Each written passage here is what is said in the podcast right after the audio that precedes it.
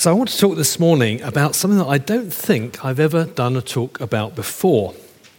I'd like to think that every talk that I've ever done was based on it, and I hope every talk that I've done was overflowing with it. But I don't think I've ever done a talk that was just about this before. And that subject is grace. If we look at the dictionary, grace has several meanings, and the first one is usually the name grace. Is there anyone here called Grace this morning? Aha, okay, I see that hand. According to the church database, there are two Graces in the church. So if you're watching Grace, then don't worry, we are not going to be talking about you. We also have a family in the church who live in a house called Grace. How cool is that? Let's hope you don't decide to change the name after the talk this morning. Another meaning in the dictionary is the prayer that people sometimes pray before meals. Who usually says grace before meals? Okay, yeah, a few, thank you. Okay, so well, that's good, but we're not talking about that this morning. And we're not talking about His Grace, the Archbishop of Canterbury, either. We're going to look at what the Bible says about grace and, more importantly, why it says it, what it means by grace, and why grace is so important. Because we need to be people who understand grace, who've received grace, who live in grace, and who give away grace. Grace is so important that I think you could say the definition of a Christian is someone who understands grace, who's received grace, who lives in grace, and who gives away grace. Or at least, I think that's what the definition of a Christian should be. Because grace is at the heart of what God is like, so too it should be at the heart of what we are like as His people. Now, you may be thinking, well, if grace is so important, why hasn't Steve done a talk about it before? And I was asking myself that earlier in the week, and I'll tell you why I think that is in just a moment. During the week, I was reading a book, and it has absolutely the coolest title. It's by Philip Yancey, and it's called What's So Amazing About Grace. And I don't know if you can see, but in the bottom right-hand corner, it says more than 1 million sold, which, before you ask, is a few more copies than my book has sold. But I don't boast about how many mine has sold. I'd like to, obviously, but I don't. Now, the reason I mention this book is not because it's where I got the talk from, but I do want to steal the title and to quote a few bits and pieces from it here and there. So it's my talk, but his title, but without that question mark at the end. Now, apparently, Yancey originally wanted to call the book What's So Amazing About Grace and Why Don't Christians Show More of It? But you can perhaps understand why the publishers were a bit worried about that. After all, they wanted Christians to buy it. So they said, well, why do you want to call it that? And Yancey said, well, it's because as Christians, grace is the greatest thing that we have to offer the world. But it isn't what we're known for. When he was researching for the book, he did a survey and he asked people who weren't Christians what they associated with Christianity. And apparently, none of them said grace. Most of them came up with a list of things that Christians were against. How sad is that? That we are best known for what we're against and not what we're for. That no one he surveyed connected Christianity with grace. So going back to that question, why haven't I done a talk about it before? I think the reason is the same reason that I wasn't too sure whether I should talk about it this week. And that is because it's hard. And the reason it's hard is because when you really understand what grace is and what grace is all about, everything within you wants to qualify it in some way. Everything in you wants to add some preconditions and some provisos. Everything in you wants to say, yes, but... Now, I'm not going to do that yes but joke again this week. You know, the one about the difference between the sheep and the goats? The one I did last week? Yeah, it was good, wasn't it? Those. Well, if you missed it, do watch the talk, because it's worth it for the jokes alone. But what is it about grace that means people like me get worried about talking about it? And that when we do, we feel we need to be qualifying it in some way. And to answer that, we need to look at what grace really is. Grace as the Bible talks about it. Grace as Jesus modeled it. Grace as the early church understood it and experienced it and lived it. A grace that Philip Yancey realized should be the greatest thing that we have to offer people, but isn't what we're usually known for.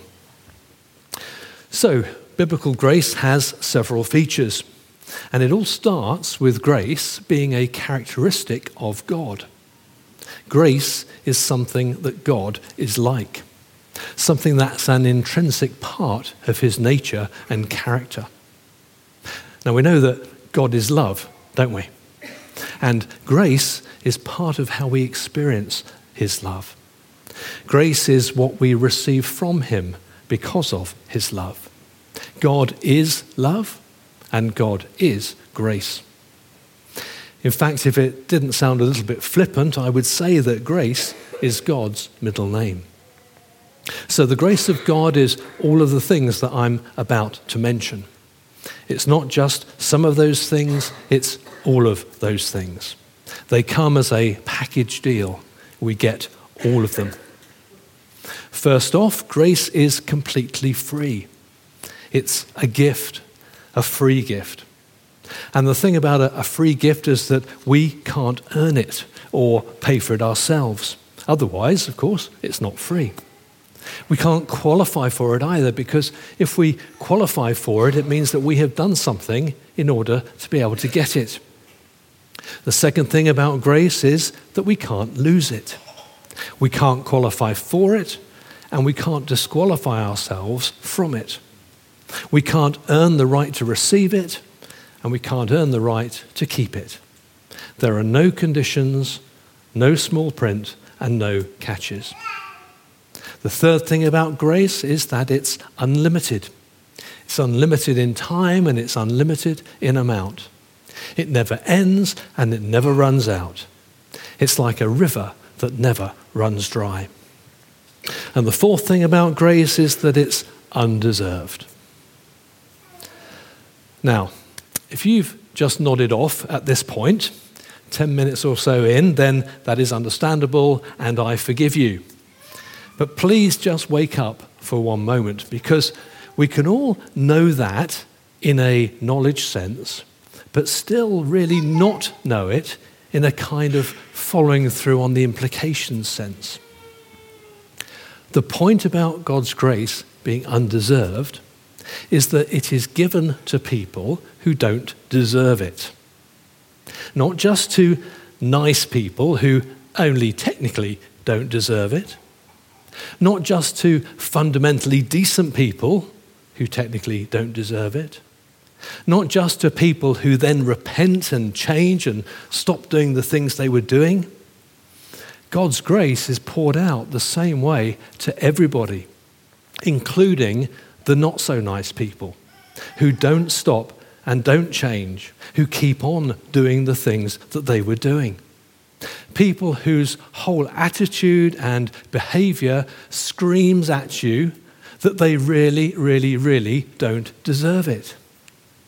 And yet, God's grace continues to be poured out towards them. Okay, so now you can probably see why teaching about grace is so hard. Why it feels like there need to be some exceptions and some preconditions and some of those yes buts. But let me say this.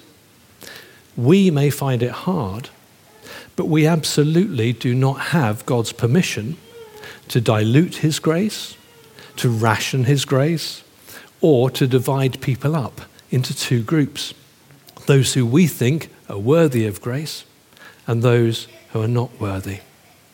Because as soon as we do that, it's no longer the grace of God.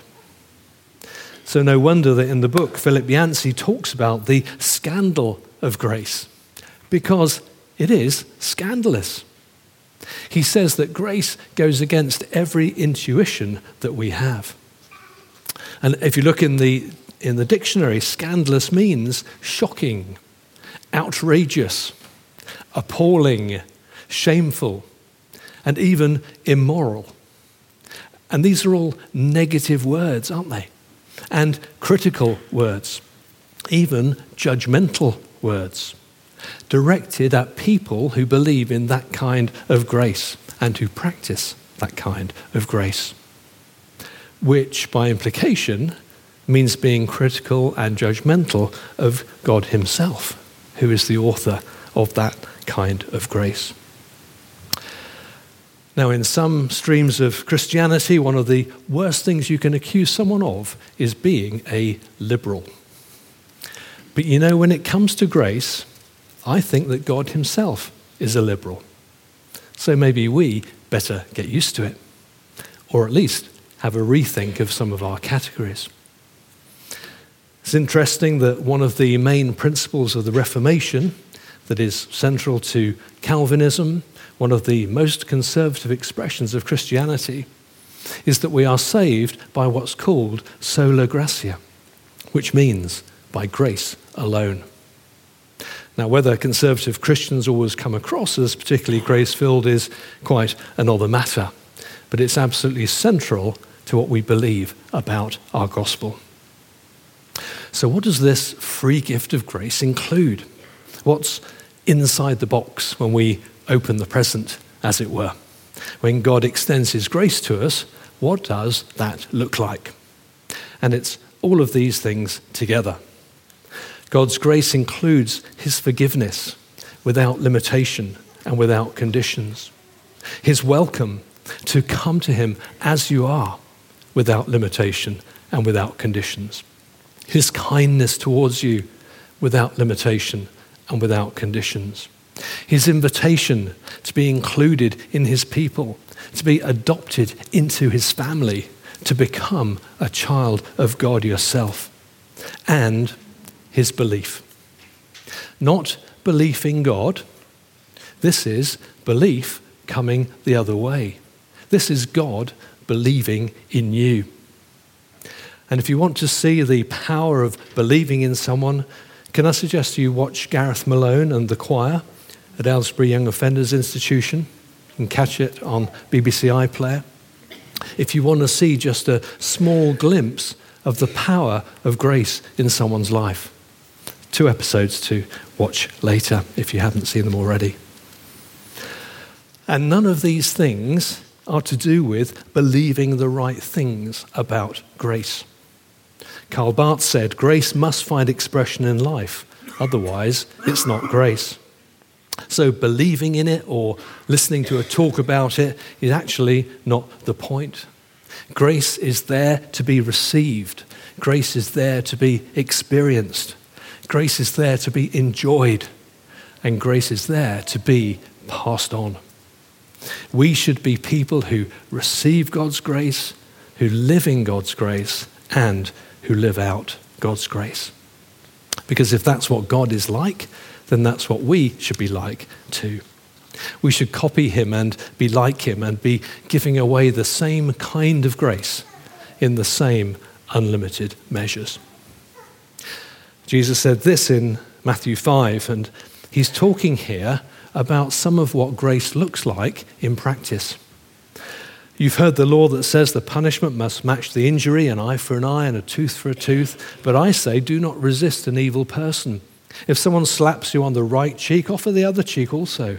If you are sued in court and your shirt is taken from you, give your coat too. If a soldier demands that you carry his gear for a mile, carry it 2 miles. Give to those who ask and don't turn away from those who want to borrow. How ridiculous is all that? It's outrageous. You've heard the law that says love your neighbor and hate your enemy, but I say love your enemies. Pray for those who persecute you. In that way you will be acting as true children of your Father in heaven. For he gives his sunlight to both the evil and the good, and he sends rain on the just and the unjust alike.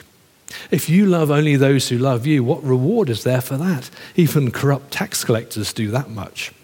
If you are kind only to your friends, how are you different from anyone else? Even pagans do that. But you are to be perfect, even as your Father in heaven is perfect. Grace is loving your enemy.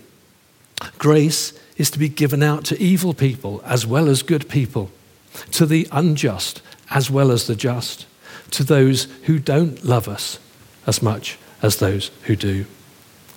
It's ridiculous. It's just not right. It's just not sensible.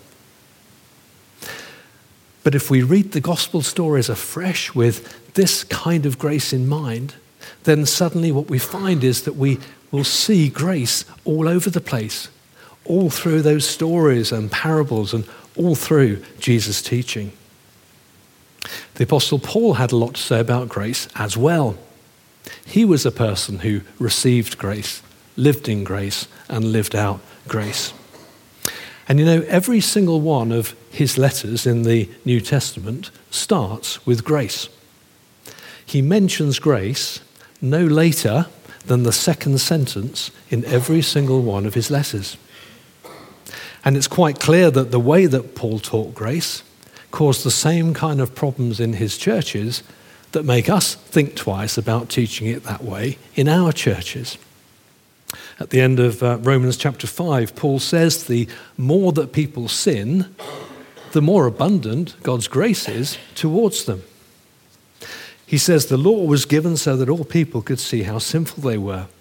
But as people sinned more and more, God's wonderful grace became more abundant. So just as sin ruled over people and brought them to death, now God's wonderful grace rules instead, giving us right standing with God and resulting in eternal life through Jesus Christ our Lord. So you can easily see why people were drawing this conclusion. So then, shall we keep on sinning so that God can show us more and more of his wonderful grace? Because if you think about it, that is the logical conclusion. The more that you sin, the more grace you get. There was something about the way Paul was teaching what God's grace was like that meant some people were thinking like that. But Paul says, of course not. Or in the King James, God forbid. So, to stop the risk of that happening, it would be sensible and prudent to include some preconditions and some exceptions, some yes buts. And trust me, in talking about this subject today, I feel like doing that myself. But the great preacher Martin Lloyd-Jones said this: preaching salvation by grace alone and by faith alone can be dangerous. But I would say to all preachers, if your preaching hasn't been misunderstood in that way, then you better examine your sermons again. You better make sure that you really are preaching the salvation that's offered in the New Testament. And it wasn't just Paul who had to deal with this problem of grace being misunderstood.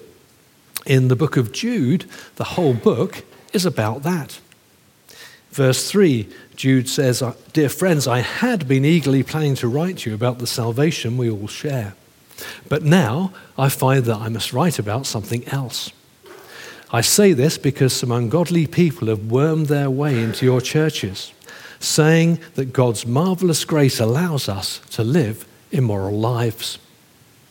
So Jude had the same problem as Paul, which suggests that he was teaching grace the same way that Paul was. You see, Paul and Jude and Peter and all the early church leaders were taking a risk. And the risk was that if people really get it, if they get what grace really is, then some will say this: "That's great, so now I can sin all I like. I can ignore living righteously. I can pick and choose the bits in the Bible that suit me and the bits that don't suit me. I can be as lazy and self-centered and stingy with my time and my money as I like. And God will just keep on loving me and keep on forgiving me. And in fact, the more I sin, the more grace I'll get. Sounds to me like a win-win scenario. That's the risk that they were running, and that's the risk that we run as well. So the question is, how did they handle it? Well, number one, there is no evidence that they ever stopped teaching grace, nor did they dilute it or qualify it. And I think the reason that they didn't was for the sake of the people who so desperately needed to know that grace and experience that grace in an undiluted and unconditioned way. They were focused on the many, not on those few, because they knew that otherwise so many of the people who desperately needed that grace would disqualify themselves and would never believe that God's grace could ever be for them. Just like I think there are people here this morning who also naturally disqualify themselves from that kind of grace and find it hard to believe that it could ever be for them. If the many were going to have the chance to really understand grace and have the opportunity for their lives to be transformed by that grace, then those leaders had to take the risk of a few who would misunderstand it and treat it with contempt and treat God with contempt. And as far as I'm concerned, that is still a risk worth taking. The risk that some people may treat it as cheap grace. Because Philip Yancey makes the point that just because grace is free doesn't mean that it's cheap. Just because it's free to us doesn't mean that it came without cost to him. A price was paid by Jesus on the cross. As Yancey says, grace is only free because the giver himself has borne the cost. Grace is never cheap. It's us who are being cheap when we treat it like that. And at the start of Romans 7, I think Paul explains it really well. And Yancey says this imagery helps him to understand why Paul would say, God forbid, to that question. Shall we keep on sinning so that God can show us more and more of his wonderful grace? Yancey says, would a groom on his wedding day hold the following conversation with his bride? Honey, I love you so much, and I'm eager to spend the rest of my life with you. But I need to work out a few details. Now that we're married, how far can I go with other women? Can I sleep with them? Kiss them? You don't mind a few affairs now and then, do you? I know it might hurt you, but just think of all the opportunities you'll have to forgive me after I betray you. Obviously, says Yancey, this guy doesn't know the first thing about love. Similarly, he says, if we approach God with a what can I get away with attitude. So let's remind ourselves again what grace is. And as Yancey says in the book, there are no loopholes, no exceptions, no special cases, and no one in danger of missing out. Grace is completely free. It's a gift that we can't earn and we can't qualify for. We can't lose it and we can't disqualify ourselves from it. It's unlimited in time and amount. It never ends and it never runs out. And it's undeserved. It's given to people who don't deserve it. People who really, really, really don't deserve it. Which actually is all of us. This is what grace is like because it's what God is like. And that grace includes his forgiveness, his welcome to come to him as we are, his kindness to us, and his invitation to us to be included in his people and adopted into his family. And his belief, a God who believes in you, not because of anything you've done, but just because. All of that without limitation, without qualification, and without preconditions. So you may be thinking, if that's what grace really is, then why isn't everyone just saved automatically? Why don't we believe in universalism? And I think the answer to that is that God would never impose eternal life on someone who didn't want it. God would never force anyone to love him and spend eternity with him. If they don't want to now, then they won't want to then. Grace is indeed a free gift, but we have to want it. We need to take the present and open the present. Like any invitation, it has to be taken up and not just be left to lie on the doormat. RSVP, répondez, s'il vous plaît.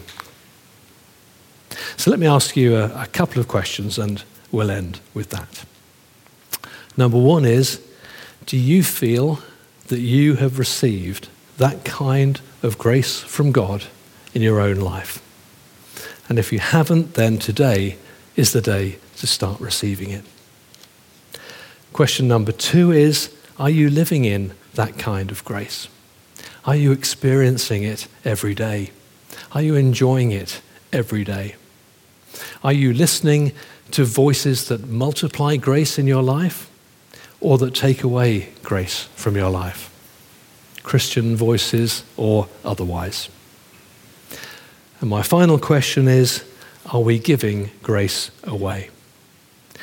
Are we giving away unlimited and unconditional forgiveness, welcome, kindness, invitation, and belief, the way that Jesus would, the way that Jesus does to us? Are we gracing people? Are we doing grace? Are we receiving grace? Are we living in grace? And are we giving grace away? And are we doing it outrageously and scandalously to people who really don't deserve it as well? Or are we rationing our grace and limiting it and setting preconditions for it, trying to do God's grace our way instead of his way?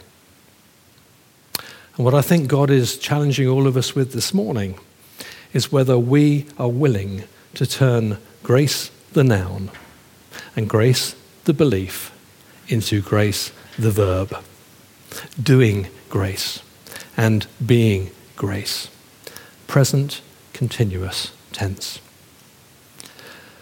Because the only way that we are going to be a grace-filled church is to be a church that's full of grace-filled people.